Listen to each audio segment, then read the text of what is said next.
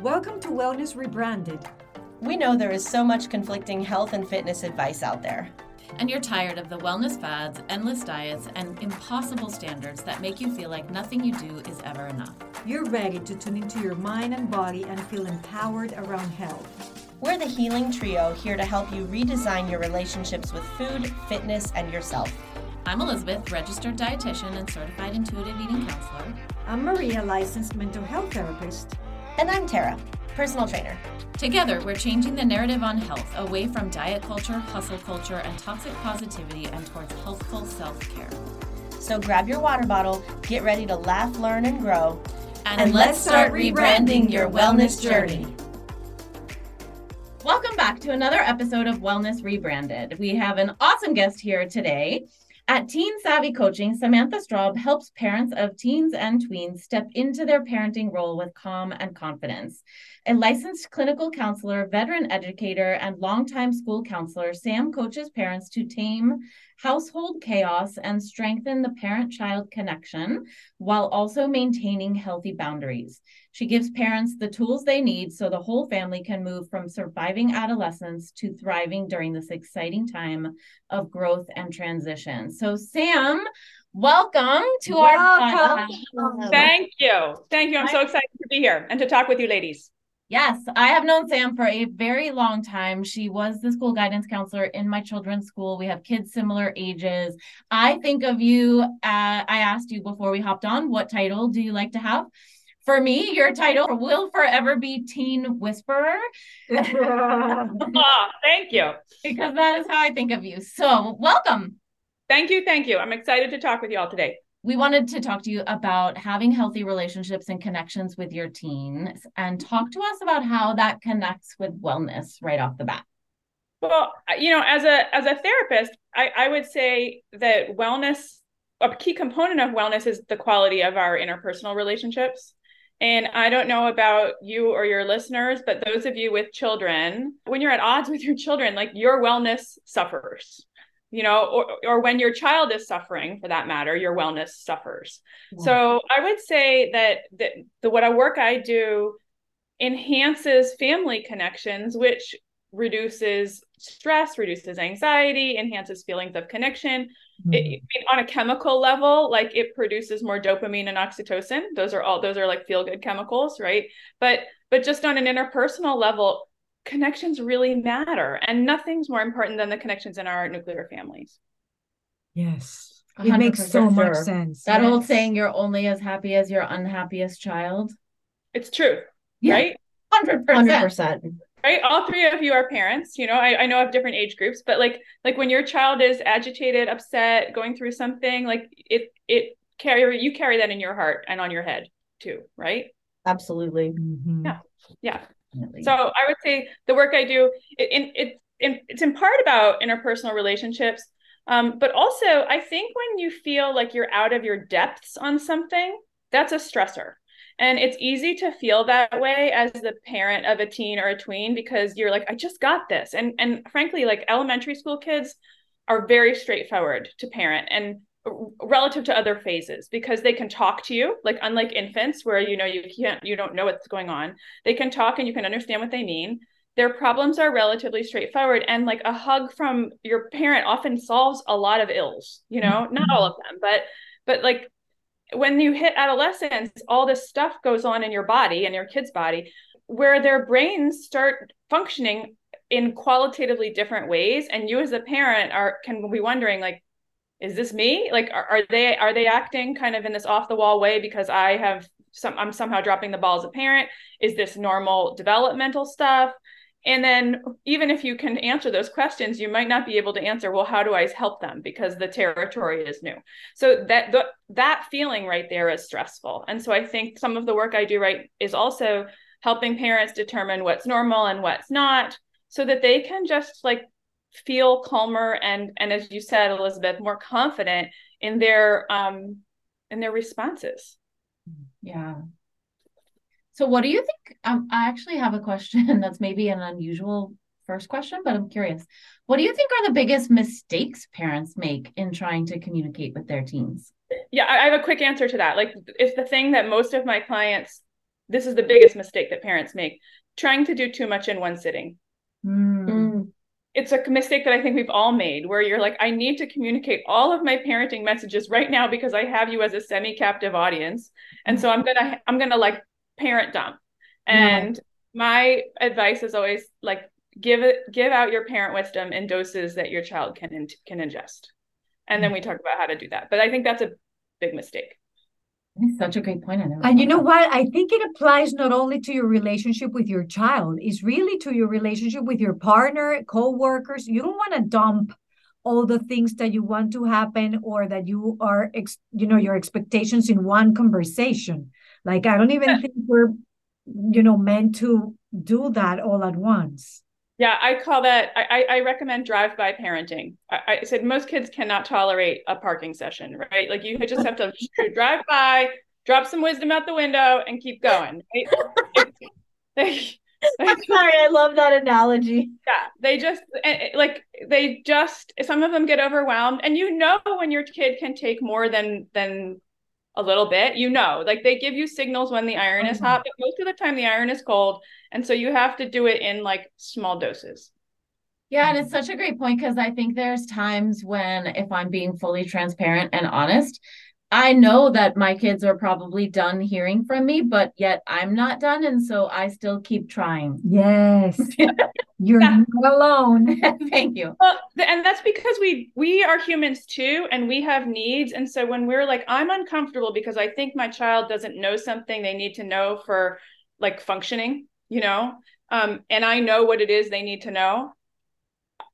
The idea of not telling that telling them right now yeah. is agitating to us yeah. right? So a lot of times we feel like we we we unload our stuff because we're like this is critical information for them. But I'd say that i mean, I mean most times parents aren't wrong. It is critical information. But critical information delivered in an, in the wrong way it doesn't go in. So it doesn't yeah. matter. Yeah. yeah. Yeah. Good thing to remember. So, Sam, in the notes that you made for this episode, I see that you're talking about research um, shows that kids who report feeling well connected to their parents has like a ton of benefits. Yeah. Can you talk yeah. about that research? Yeah, studies like have repeatedly shown that kids who who feel like they have strong connections with their families, with their parents, they make better choices around substance use. They're at le- less risk for addiction and and unhealthy substance use. Though they have better romantic relationships, they're at less risk for like running towards a significant other to fill a connection need that they're not getting at home. Mm-hmm. right? They're at less, consequently, they're at less risk for abuse, um, like relationship abuse. They are at less risk for depression. They express more optimism. Like all these things that are protective factors for the world start with quality connections at home. And I want to make sure for our listeners that it's not a cost effect thing, right? I want to make sure that everyone knows that if there's anybody out there that has a kid that is abusing substances is not because you didn't have a good connection, right? Thank you. That's it's accurate. Not, right. Yeah, that's that's totally accurate. All of those things that I just went over, those risks, like any child is susceptible to them. But right. research shows that that the risks lower correct those who have stronger connections with their families. Thank you, Maria, for that. And it's a great tool. I mean absolutely it you mentioned protective factors. And for those for our listeners protective factors is anything that is going to lower the probabilities of you know things happening like yeah substance use or mental health disorders or things like that. And yeah it makes so much sense that having that connection with your kids creates so many things or you know create the environment for kids to thrive the best we can, right? And it's such a good thing to have. Yeah. Yeah. So, and also, you know, parents, I say this is something else I say in, in addition to drive by parenting. I always say, parents, you are your child's first and most important mirror. So mm-hmm. when they look at you, you need to be behaving and interacting with them in a way that reflects back, not every time you interact with them, but like on an overall average way. You're okay the world is a safe place for you and you can do it. Mm-hmm. Right. Of course, I love you is how we usually do this. You know, that's what we say, but our behaviors have to also indicate like I believe in your capacity to to do things. right? You you can do it and I'll teach you how to do it. We as teenagers are more likely to drink in those messages when we feel like we are well liked, we can trust our parents, they are predictable, right? Like we we we understand the the rules say this and when I break it they enforce it, right? There's predictable boundaries in the household. That all creates an atmosphere of safety and trust, which means that when you act as that mirror, they're going to believe you. Right? They're going to take in the message and when kids walk out into the world feeling like, okay, I can do it. I am an okay human being. They that that's the protective factor that you were referring to, Maria. And they tend to do better. They tend to take the good kind of risks and not the bad kind of risks. Yeah. Like they tend to take the risks that result in growth.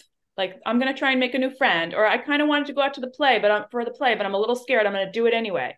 Like those are the good kind of risks that teenagers take when they are well connected with their parents and as adults, who I presume are the ones listening to this podcast, because rare are the teenagers who groove on podcasts, um, right? Like as adults, when we know our kids are more prone for the good kind of risks than the negative kind of risks, we can rest easy.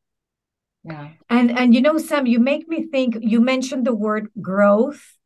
And it makes me think that in my case, motherhood taught me how to grow myself because I had to learn how to be in a good emotional mental state to provide all these things that you're describing because if you're coming from a place where you are struggling yourself it's really hard to connect with your kids in a positive way or in a way that is going to serve as a protective factor right? So how important it is to maybe i want to hear your your take on this to go hand by hand the importance of doing work on yourself to not because that's going to come out in the way you parent. Yes yeah i mean i think that that you know you can't pour from an empty cup and if you're if your cup is empty you're going to be trying to parenting what i say is you're building a skyscraper on quicksand right? You can be putting all of the ingredients in place but your foundation is is shaky right? And kids sense that. So so if you want to be building the skyscraper of your child's you know future make your foundation strong because that's that you that's what it's being built on. It's built on your efforts right? Um and and as you mentioned being a parent it grows you. It oh. makes you change right? I was talking with actually a, a therapy client of mine not that long ago. I won't go into details but they were talking about their relationship with their parent. The parent did something unusual for the parent but like so validating for the kid like the parent responded in just the right way and the kid shared this for me and i said i said and and the kid was like they never would have done this i said you are teaching them like being yeah. your parent is changing your parent being your, yeah like your your parent is changing for the better because you live with them mm-hmm. right they're growing because of you it, it, was uh-huh. just a neat moment and because the you know the kid felt like oh yeah i as opposed to i'm different from my parents and i always can't connect like he felt so validated. It was neat. It was a good experience. Yeah, that is amazing. Mm-hmm. So, what tools do we need in our toolbox to effectively communicate with our teens or presumably anyone? I find that most communication breakdowns between parents and teens happen during what something I call change conversations. And that is when you're asking your child to change in some way. And the change could be change from one state, like go from being in bed to being awake to going out the door to school, right? That's a change conversation. Or I'd like you to approach this task differently. That's a change conversation. I'd like you to get this task done. I'd like you to stop behaving in this way towards your sister. These are all change conversations. And I'd say that those are the types of conversations that tend to lead to confrontation and breakdown. So, what I teach my clients is I teach them about the stages of change, which are as follows um, pre contemplation, that's when you aren't thinking about change at all. Then contemplation, you're giving it a little thought, but you're not doing much about it. Planning, so that can be mental planning or putting steps in place so that you can then take action, which is the next step. And then the last step is maintenance. And some some people who will also add relapse, which I usually do because teenagers when they do make change, it's usually not like a steady uphill battle or you know line. It's like a jagged uphill line. They fall backwards periodically. And what I find with change conversations is that most parents enter at planning or action, and teens are often at pre contemplation or contemplation. Right. So parents come in thinking, hey, I need you to do X, Y, and Z. And the mm-hmm. kid is like, I- am not even, what? What? Mm-hmm. Right? They, they're not even there yet. And that was a great impression of a teenager. Yeah. And a, and a parent is like, how could you not be there? This is like the most basic and most obvious common sense. Yes, right. Like it's time for school. You go to school every single day, right? Monday through Friday is when you go to school and you go to school at this time and it's this time. What made you think today was a different day? But teenagers, some of them, because of um, still developing executive functions, which are the skills in charge of that we need to adult, essentially, they don't always pick up on these patterns or they pick up on them sometimes, but not others. So when a parent enters a conversation, they're usually at planning or action, and oftentimes their kids are not caught up with them. And so that can create friction and resistance from the part of the teen and like incredulity from the part of the parent. Like, I can't believe that we're here. Mm-hmm. Um, so, what I teach parents is A, that those stages of change, and then I teach them methods of communicating with their teen, but also with anyone. This is a very dignified way to talk to people for how you can shift people through the stages of change. And it starts by meeting them where they are, not dragging them to where you are. Wow. And so it's slower. It, it involves open ended questions. It involves reflecting back what you observe and understand and feel, right? Like what feelings you're having while the change conversation is taking place is rooted in something called motivational interviewing, which is a form of it's a therapeutic form of internet of speaking with someone that was, was initially used to work with those battling substance use. Right.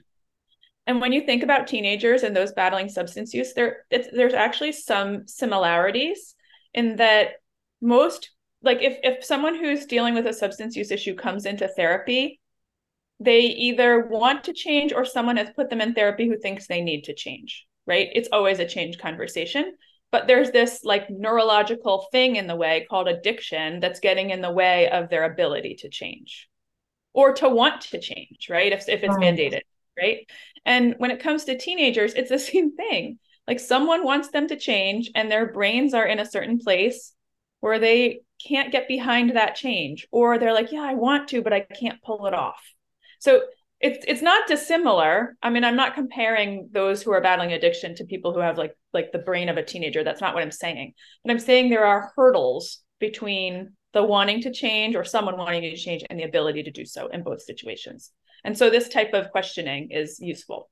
And it makes sense. And I think when you put it that way, it also takes so much responsibility from the teenager because many times we take it personal. It's like, how how is how come you cannot do this? But again, when we really understand that they're trying to do all these while they have an adolescent brain, and we really understand that, you know, the the be, what is behind an adolescent brain. I mean, the first time many years ago when I heard that those brains are our brains are not fully developed until around age 25, it's like, oh, okay, we're asking other human beings to do things from our adult brain to a brain that is not there yet. It takes away a little bit of the pressure I feel of how much we ask from our adolescents.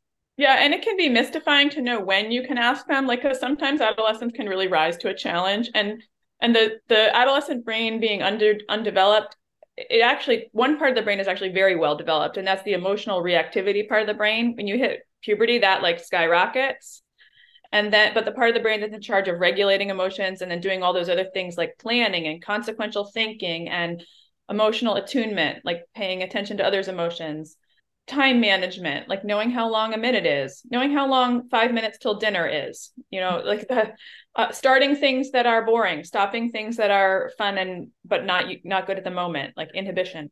Those are all executive functions and that's the gap. So they're really emotional and the ability to do all the stuff that that you need to in order to regulate those emotions or override those emotions that doesn't come till age 25 Mm-hmm. So what we see is kids, and but that part of the brain works decently well so long as there's no emotional agitation. So you can see a kid who's like a great problem solver and does functions very much like an adult under some circumstances. You put that kid under a certain type of stress, you make them afraid, nervous, feel that make them feel judged, and suddenly they function like a totally different individual. And that's because their emotional brain has hijacked the rational brain because it's very easy to, for that to happen during adolescence. And sometimes we create that, you know, thinking that through fear or bringing them down is how we're going to get responses. And really, human beings, not only adolescents, human beings in general, I wouldn't think would work that way.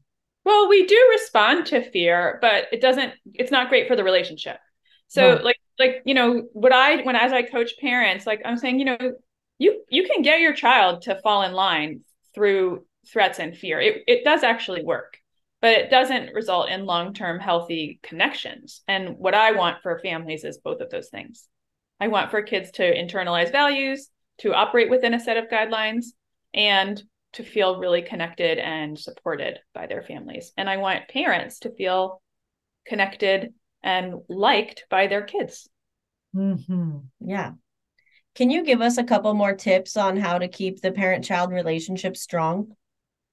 Um, well, I think of a relationship like a bank, right? And um, so I, I always say, like, make sure you're putting three to five times as many deposits in as your teen is making withdrawals, mm-hmm. because adolescent behavior it it does actually create a lot of withdrawals because there's so many of those change conversations. Like, hey, do something different, be something different right now, right? That's a withdrawal. So deposits are anything that communicates to your kid, I like you and I'm here for you. What I say is if you're going to offer praise to your kid, that's a deposit, but you can't throw a party when you offer praise.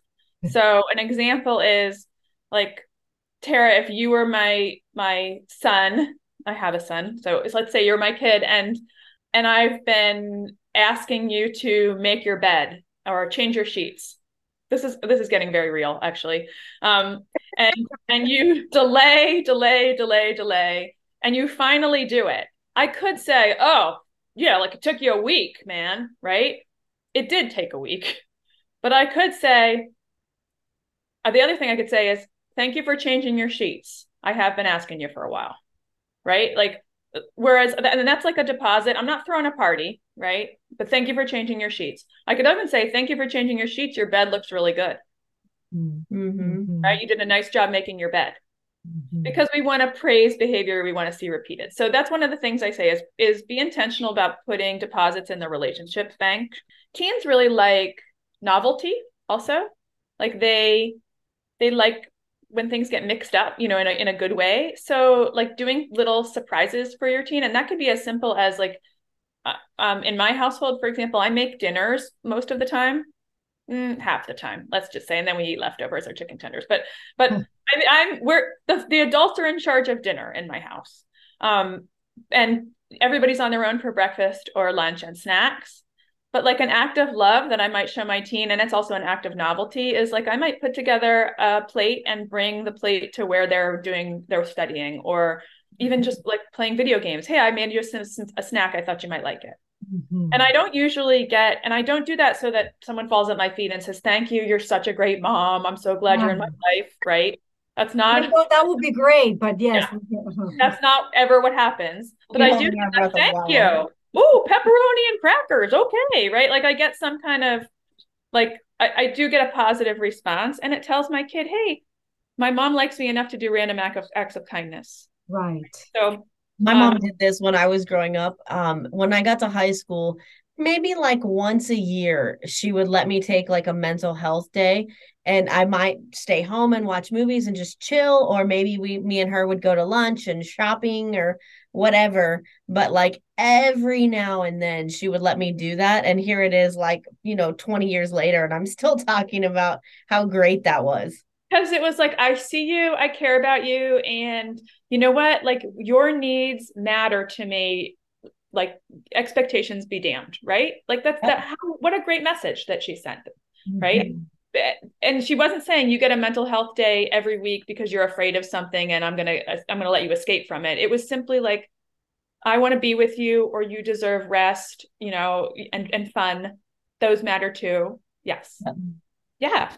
Um, and, and i would say that another thing is to stay well regulated yourself.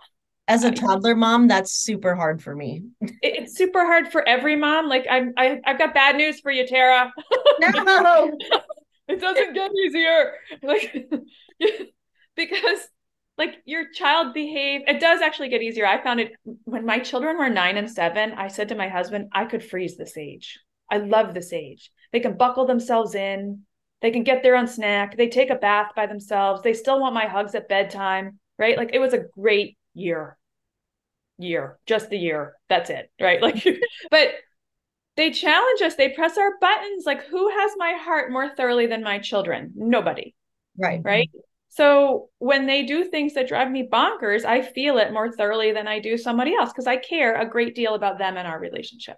And so the the need to stay regulated from my own stance when i'm interacting with them i think that's critical and it's something that i also echo to parents when i'm coaching them. And parents will say how do i do that? Right? And that's what we work on together sometimes so sam i have to say and for our listeners there if you haven't worked with sam I really encourage you to schedule a call with her. I personally have done it in the past. And what I love about your approach is that you're so down to earth and you make parents feel that they're not alone. Many times we're inside the four walls of our house and we think that our kids are the only ones doing that and we're the only ones responding or reacting to their behavior a certain way. And then when we realize, at least in my case, that it's part of a whole bigger group and that there are things out there that we can try that sound you know straight to the point that are doable at home it it, it can be life changing right yeah. It, it's, yeah. it's so i encourage everyone out there to really reach out to you for a discovery call or to start working with you or maybe one of your workshops or classes that you have because it's so worth it is you will be putting that you know filling up that bank also for your relationship with your child when you get tools like this is something that you're bringing in to yourself uh, thank you for saying that maria and you know what i what i always tell parents even parents who are in really high conflict with their teen i say the only the best parent for your child is you mm-hmm. really like there's no other parent who's better for your child than you what they want is a solid healthy connected relationship with you. They mm-hmm. don't want a random, solid, healthy, connected relationship. Like you are the best person for your child. And so we work from that standpoint. And that right there is a point of strength for every parent, right? Like you're, you, yeah. we're wired to connect with our caregivers. Um, and, and of course, parents are wired to connect with their kids.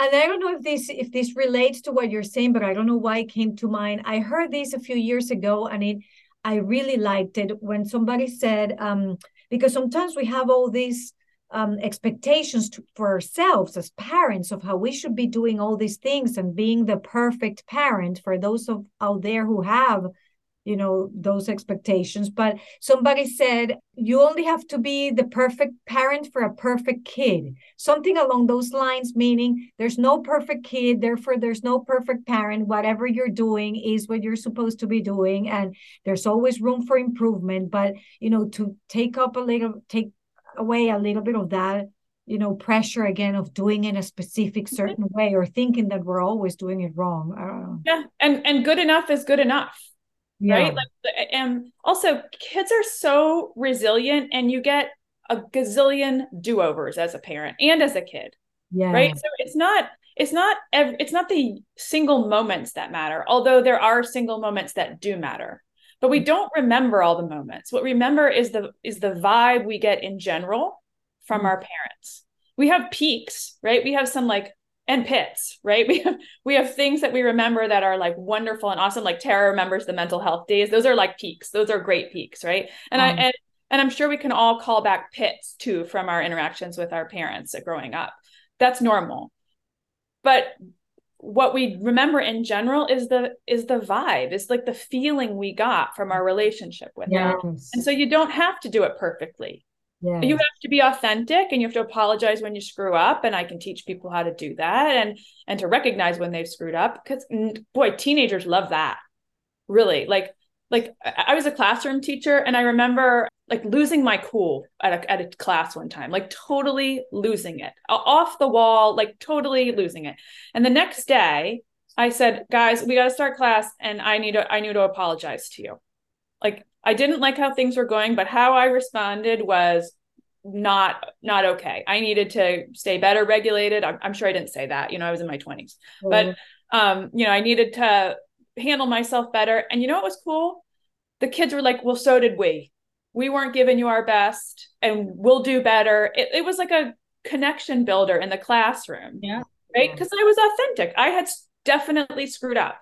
And if I pretended that that screw up didn't happen, like I was asking them to like buy into a reality that uh, didn't exist. It's like, oh, I don't know. It was it was a good moment, and I feel like that that can be replicated in families as well. Yes, absolutely. My husband was a teacher for four short years, and um, he he's famous for saying that every now and then you have to show the class that you're a little crazy, just, just like freak out for no reason, just so they know you're not one to be trifled with. So inadvertently, I feel like you did that.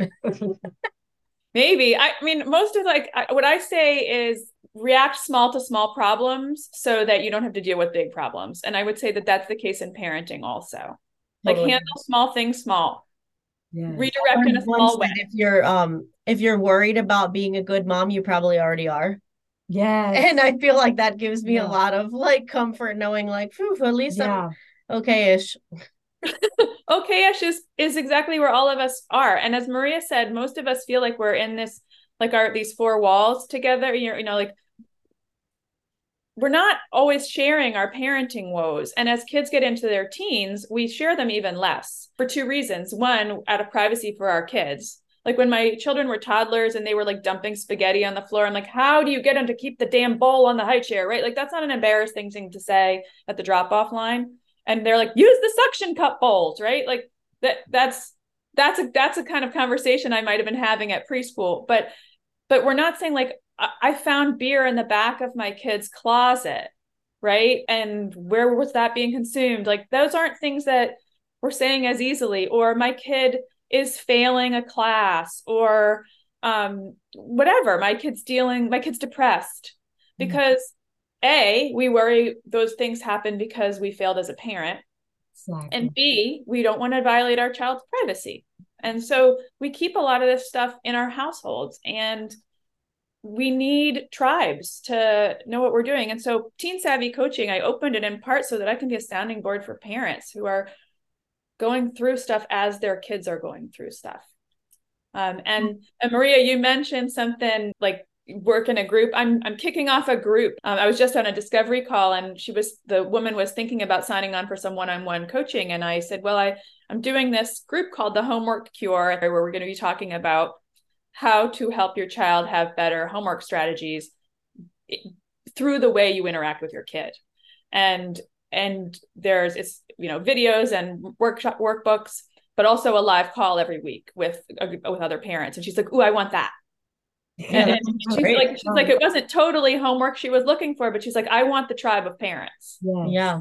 Yeah. So, so tell people tell our listeners how they can um get in touch with you share your um all your information even though we're going to have it in the show notes please share it here for everyone Sure. My business is called Teen Savvy Coaching, and the website is teensavvycoaching.com. And you can find me on uh, Instagram and Facebook. Teen Savvy Coaching on Instagram and Facebook is Teen Savvy Coaching with Samantha Straub. And you can work with me in several capacities. I offer one-on-one coaching. You can you can even purchase just a single one-off. I wasn't offering that, but people were asking for it. So you can go onto my website and purchase a single session with me. Um, you can also purchase a group of sessions where you can just have me at your beck and call uh, over time, and parents tend to like that. And like I said, I'm kicking off in January a group program called the Homework Cure. So if you are dealing with a kid who's an underachiever or a perfectionist or a, a, an avoider, um, you know, these, these, right? These are some common profiles and, and i'm going to be talking about how to how to navigate those and if you want to hear more i think the freebie in the show notes actually um, addresses those profiles and gives parents some immediate tools outside of any coaching program that I offer. Get work, work with me through that ebook right away. Love it. Thank Sam, you so thank much. you so much for being here with us, for accepting this invitation. I love what you're doing. Please never stop. It's needed. And I think you're probably the only one in our, you know, in our community doing exactly this. And it's just perfect. It's, it's helping already so many families to connect more, or at least to have the tools towards that goal. Thank you. Thank you for having me. And right back at you. Don't stop this wellness talk. I'm I'm a big believer. I agree. Hopefully, you. we'll have you back another time and we'll talk even deeper on this topic about adolescence. But thank you for being here with us. Thank you to our listeners. And if you like this episode, don't forget that you can leave a review, you can like, you can share with a friend, and we'll see you at our next episode. Thank you for listening. If you want to connect with me outside of this podcast, you can find me on Instagram at coaching underscore therapist.